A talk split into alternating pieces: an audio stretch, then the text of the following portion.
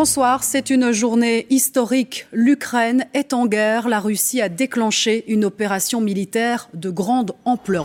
Dans une rue enneigée de Kiev ce matin, quelques mots du président ukrainien, à hauteur d'homme comme à son habitude. Voici le printemps.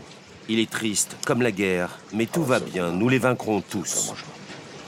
As I made crystal clear, the United States will defend every inch of NATO territory with the full force of American power. Our worst fears have now come true, and all our warnings have proved tragically accurate. President Putin of Russia has unleashed war in our European continent. He's attacked a friendly country without any provocation and without any credible excuse. Les sanctions portées à la Russie seront à la hauteur de l'agression dont elle se rend coupable. Sur le plan militaire et économique, autant que dans le domaine de l'énergie, nous appuierons l'Ukraine sans hésiter et nous prendrons toutes nos responsabilités. J'ordonne au ministre de la Défense et au chef d'état-major de mettre les forces de dissuasion de l'armée russe en régime spécial d'alerte au combat. Libre-échange, le podcast de l'actualité du business international.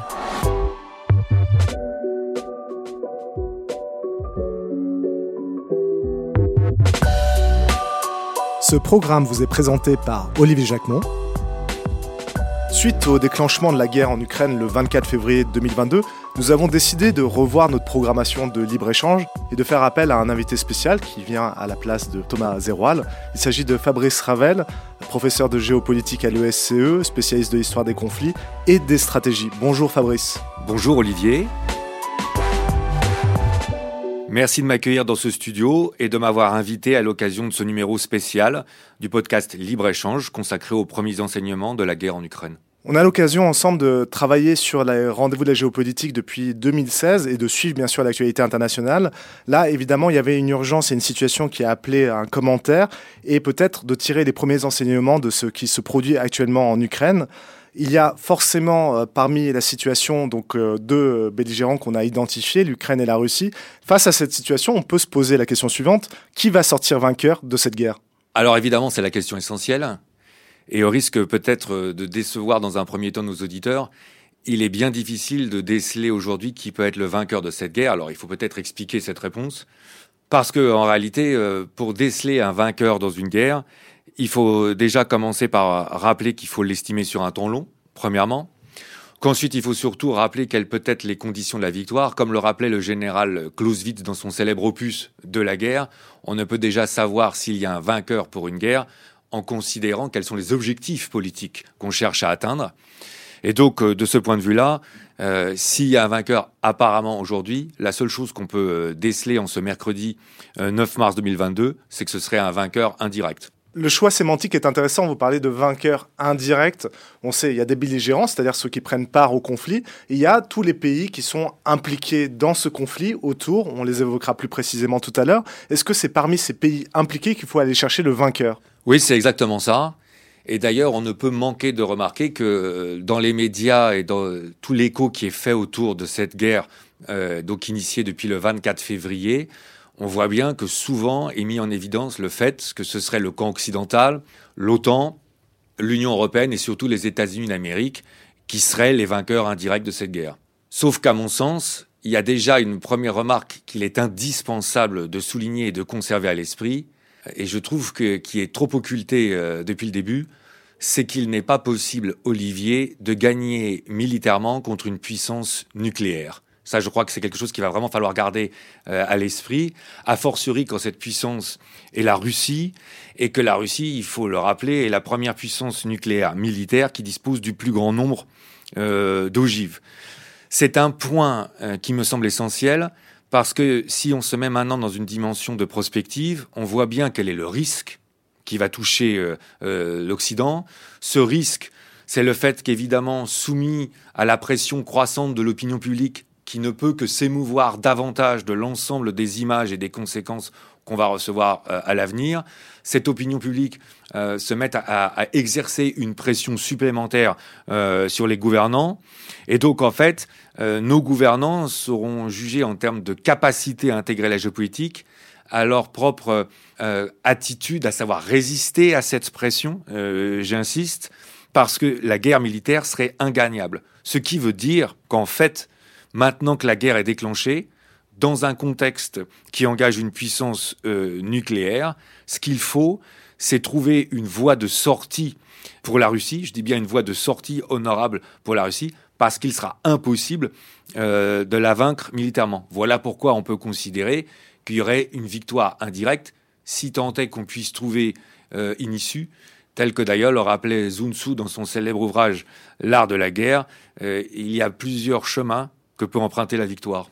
Si je vous suis bien, du point de vue d'une victoire indirecte, ce serait plutôt du côté des Occidentaux qu'il faudrait la rechercher, donc du côté de l'Union européenne, les réactions communes et de la cohésion qui a été affichée, mais aussi également de l'OTAN.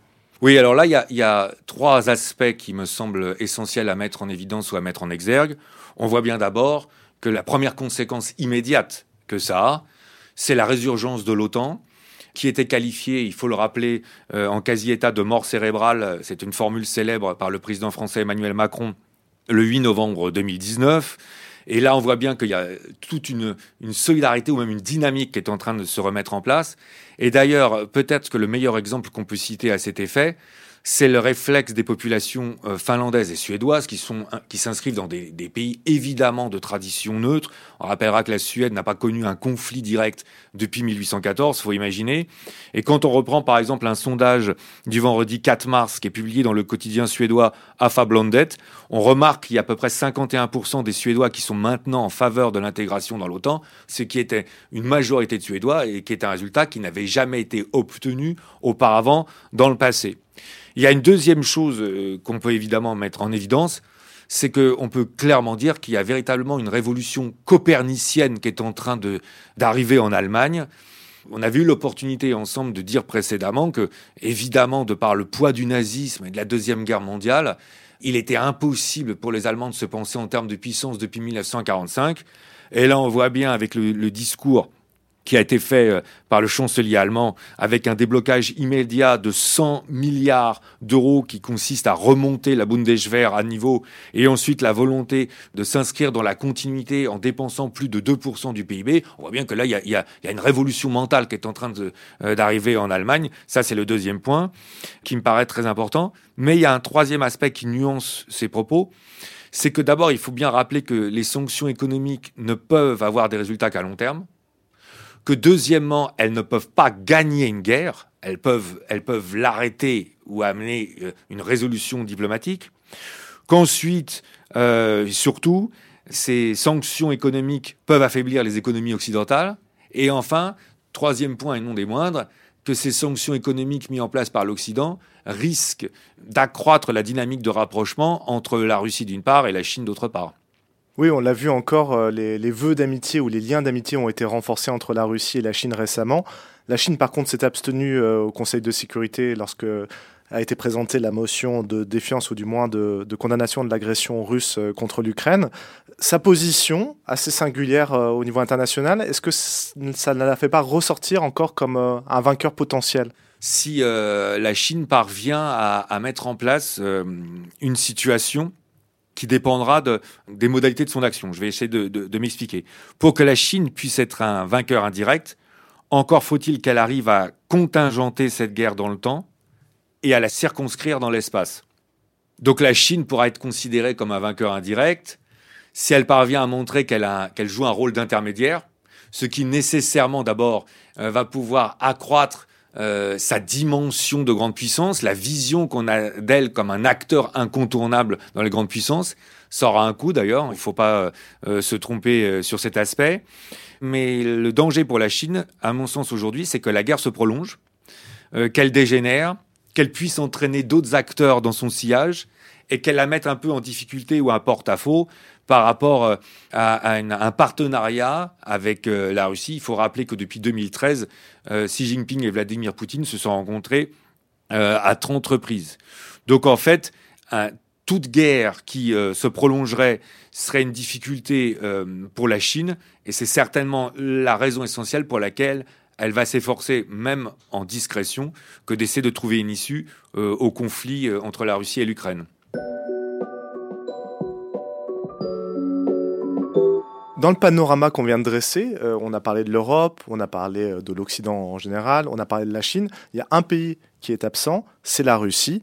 Est-ce qu'on peut d'ores et déjà l'exclure du, champ des vainqueurs potentiels? Pourtant, si on regarde sur le terrain, on voit quand même qu'il y a une disproportion dans la menace et dans la force entre l'armée ukrainienne et l'armée euh, russe. Votre question est très juste et elle nécessite que euh, d'amener deux réponses différentes.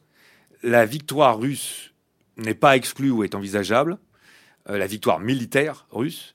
Par contre, la victoire politique russe, à contrario, semble totalement inenvisageable. Alors là, il va falloir essayer peut-être d'expliquer cette distinction et en plus, il va falloir non seulement faire une distinction entre dimension politique et dimension militaire, mais il va surtout falloir en plus faire une distinction dans le champ militaire sur l'ordre chronologique ou dans le laps de temps dans lequel on s'inscrit. Parce que, euh, en fait, pour être totalement honnête, moi je suis un peu surpris d'un certain nombre de comparaisons qui sont faites de façon, me semble-t-il, trop rapide et notamment beaucoup d'observateurs euh, dans les médias n'ont de cesse de comparer la campagne telle qu'elle s'est déclenchée en Ukraine le 24 février euh, avec la fameuse Blitzkrieg allemande, qui serait devenue, euh, c'est un peu malheureux d'ailleurs, une sorte de modèle de, victoire rapide militaire. Et donc on, on ferait une comparaison, et à travers cette comparaison, on aurait tendance à considérer que l'offensive russe serait en train de stagner. Oui, et je pense à ces images de chars euh, restant euh, à la périphérie de Kiev, et il y avait une forme de jubilation effectivement des observateurs qui disaient voilà, la guerre éclair est en train d'échouer, mais ça veut dire que ce serait pas ça le modèle stratégique?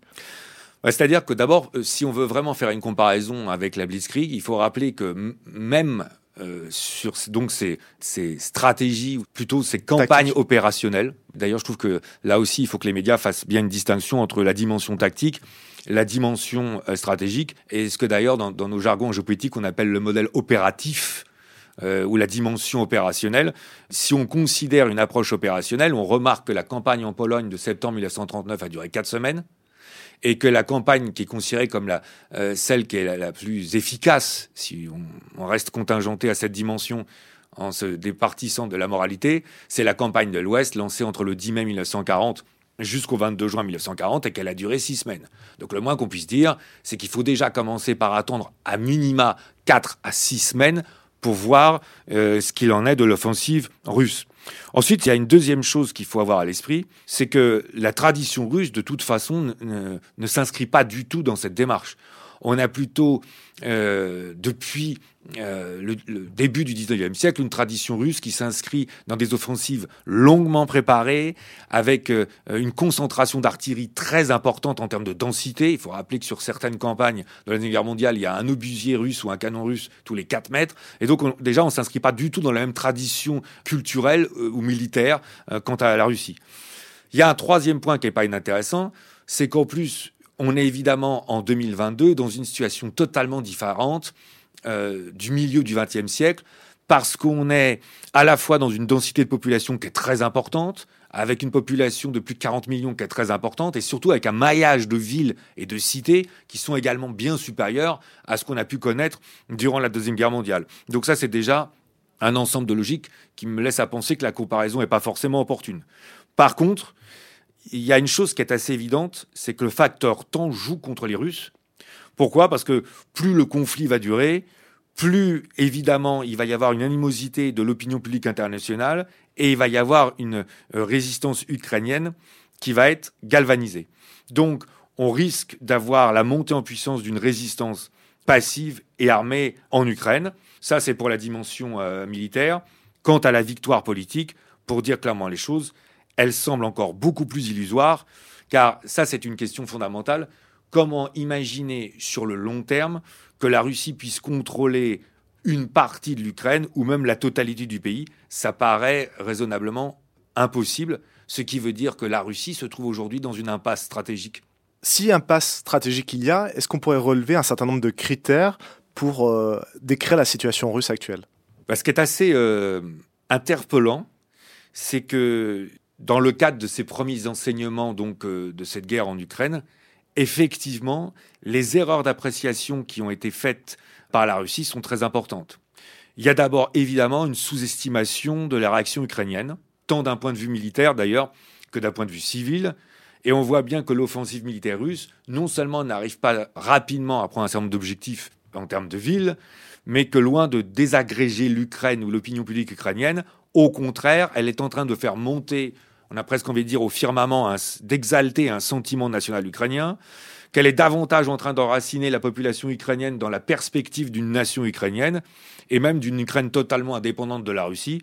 Donc là, le premier résultat, c'est qu'on voit bien que l'Ukraine s'éloigne durablement de la Russie, et c'est évidemment contre-productif. Il y a une deuxième sous-estimation qui paraît évidente, c'est que la Russie ou le gouvernement russe, ou Vladimir Poutine en particulier, n'ont pas euh, réussi à mesurer à leur juste valeur quelle allait être l'amplitude des réactions des Occidentaux et des opinions publiques occidentales. Ce qui nous emmène directement sur une troisième sous-estimation. Cette sous-estimation de l'émotion occidentale a amené à sous-estimer évidemment l'amplitude des sanctions économiques qui vont couper durablement la, Russie du monde et du commerce international. Et puis il y a un dernier point, et non des moindres, c'est qu'avec l'ensemble de ces paramètres, il y a une sous-estimation totale de la rupture que la Russie va subir dans le champ de l'opinion publique internationale et dans la, grille de lecture qu'on peut avoir euh, d'elle. Donc là, on a un discrédit très important qui est en train de se mettre sur la Russie, ce qui évidemment euh, va aussi amener un discrédit sur Vladimir Poutine, dont on peut considérer que certes, il avait l'image d'un dirigeant autocrate, dur, sévère, mais qu'au moins on lui reconnaissait une vision euh, de stratège. Donc si on fait une synthèse, le moins qu'on puisse dire, c'est que si on conjugue un sentiment d'appartenance exponentielle de la population ukrainienne envers son pays, une montée en puissance euh, du rejet de l'Occident envers la Russie et des sanctions économiques, et un discrédit de l'image de la Russie, le moins qu'on puisse dire, c'est que euh, là, il y a des heures de calcul très importantes qui ont été faites et qui montrent bien qu'effectivement, quel que soit le résultat sur le terrain d'une victoire militaire, on a une Russie qui s'est engoncée dans une impasse stratégique, surtout euh, si on aborde la dimension politique. Vous avez raison de souligner que un des caractères déstabilisants de ce conflit, de cette guerre, c'est euh, la personnalité, l'attitude de Vladimir Poutine. On voit beaucoup sur les écrans télévisés euh, des observateurs parler euh, de sa santé psychologique. Sans rentrer dans cette discussion-là, ce qui est intéressant, c'est de voir qu'on a un homme, certes un autocrate, vous l'avez dit, qui a eu toujours une intelligence stratégique, qui a poursuivi déjà des guerres et des conflits qu'il a d'ailleurs remportés. Et aujourd'hui, on semble quelque peu euh, étonné, voire euh, médusé devant sa stratégie guerrière, et on se demande où il veut en venir. C'est très juste, et là il y a clairement deux interprétations qui se dégagent, me semble-t-il. La première interprétation consisterait à dire que Vladimir Poutine en fait a montré sa nature profonde, qu'il a dissimulée depuis 20 ans, et que en fait cette nature profonde a été euh, alimentée euh, c'est presque auto-nourri d'un ressentiment profond, jamais dissipé, issu de la guerre froide et de l'humiliation subie avec l'implosion de l'Union soviétique. Il y a une deuxième perception qui considérait, elle, plutôt à euh, voir en Vladimir Poutine quelqu'un qui s'est radicalisé de manière progressive, mais accélérée, notamment depuis trois ou quatre ans, et que donc on aurait euh, quelqu'un dans lequel la part du stratège se serait de plus en plus occultée et aurait été de plus en plus remplacée par un dirigeant euh, rigide, voire psychorigide, isolé, et donc de moins en moins apte à distinguer véritablement les opportunités réelles des risques démesurés. Et selon vous, Fabrice, quelle est l'interprétation la plus juste? En ce qui me concerne, je, suis plus euh, sensible à la seconde interprétation et j'ai le sentiment qu'il y a une inflexion dans l'attitude de Vladimir Poutine qui est euh, vraiment assez manifeste. Il y a un franchissement accéléré de plusieurs étapes ou de plusieurs paliers qu'on ressent notamment dans, les événements récents.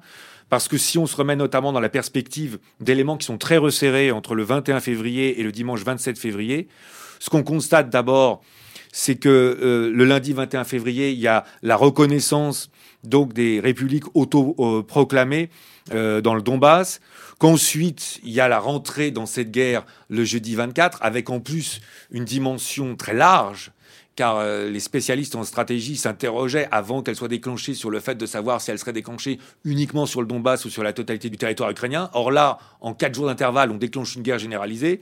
Et en plus, on a euh, un discours de Vladimir Poutine qui, il faut être honnête, est assez glaçant, dans lequel il demande la mobilisation de ses forces de dissuasion et il nous met donc dans la perspective euh, de menaces nucléaires. Et là, on voit bien qu'en cinq ou six jours, on a une escalade, pour reprendre les termes euh, chers à la géopolitique et à la géopolitique militaire, avec un franchissement de palier qui est d'autant plus perturbant que aucun événement extérieur ne justifie une telle montée en puissance. Et il y a un dernier élément qui laisse assez dubitatif d'ailleurs, c'est quand il réunit son conseil de sécurité et que on voit bien qu'il a l'air d'exercer une pression très forte face à ses interlocuteurs, y compris le chef des services euh, de sécurité euh, russe extérieur, ce qui ne peut qu'interpeller ou interroger sur le vrai dialogue ou le vrai échange euh, qui a lieu aujourd'hui au plus haut sommet de l'État russe.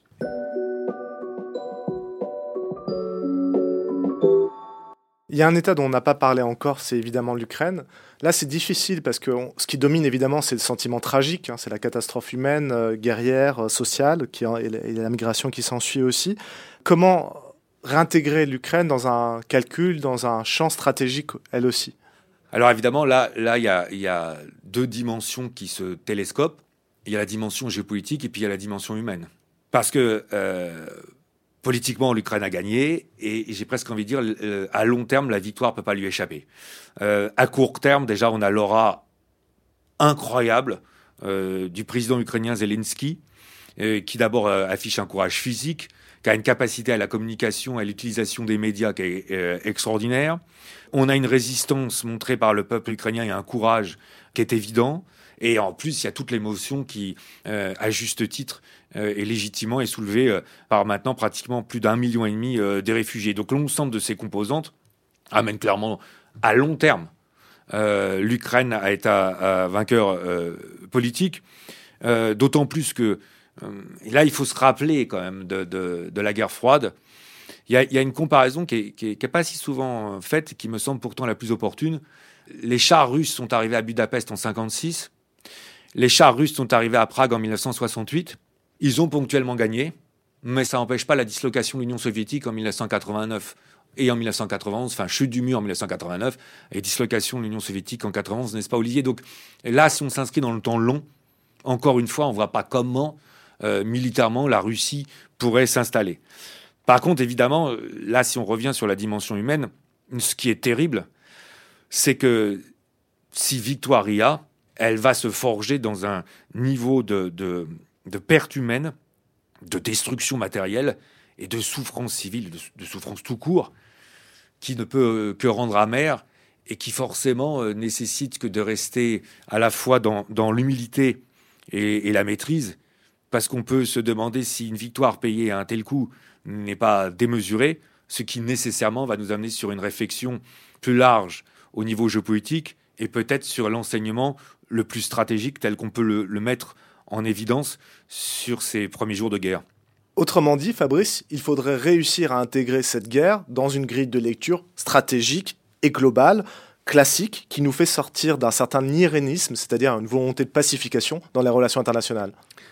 Oui, là, je, crois que si on s'inscrit à la fois dans le long terme et dans une dimension stratégique et géopolitique, il y a un enseignement majeur qu'il va falloir retirer, c'est que définitivement, je mesure mes propos, la guerre en Ukraine va être un marqueur qui clôt une période de transition longue, hein, parce que, à mon sens, cette période de transition, c'est une période qui commence avec la fin de la guerre froide, selon qu'on la positionne avec la chute du mur le 9 novembre 89 ou avec euh, euh, le discours de démission de Mikhail Gorbatchev le 25 décembre 1991, et évidemment dans la continuité avec l'implosion de l'Union soviétique. À mon sens, on a donc euh, une période qui débute là et que j'appelle clairement le rêve occidental. Et en fait, ce rêve occidental prend fin maintenant. On voit bien que les événements ne se déclenchent pas sur une journée, mais du départ américain de Kaboul le 15 août 2021 les menaces accrues de la Chine sur Taïwan dans l'automne 2021, la guerre déclenchée par la Russie contre l'Ukraine le 24 février 2022, on a la fin d'un rêve occidental. De quoi est-on en train de parler?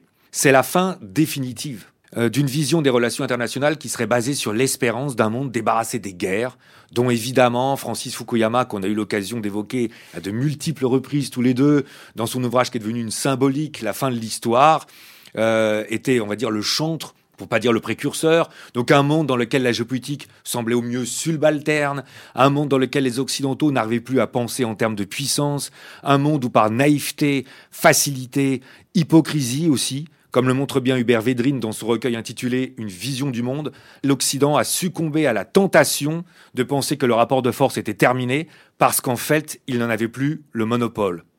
Malheureusement, la guerre en Ukraine met en évidence que l'on revient définitivement, de mon point de vue, à une réalité où la géopolitique prédomine, une géopolitique qui est basée sur le rapport de force, une géopolitique qui est empreinte de réel politique et de réalisme, dans lequel la paix n'est possible que si on arrive à obtenir l'équilibre dans le rapport de force et si surtout on arrive à empêcher la guerre parce qu'on en comprend les menaces et que donc on empêche que l'opportunité en soit possible. Le malheur, comme à chaque fois qu'on ignore la géopolitique, c'est qu'il faille une guerre pour qu'elle se révèle, surtout aujourd'hui aux yeux des Occidentaux, en pleine lumière.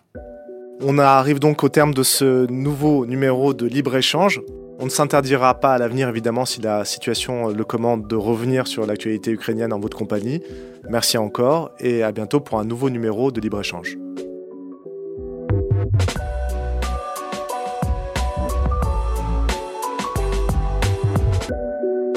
Ce podcast vous a été proposé par le SCE, la Grande École du Commerce Extérieur.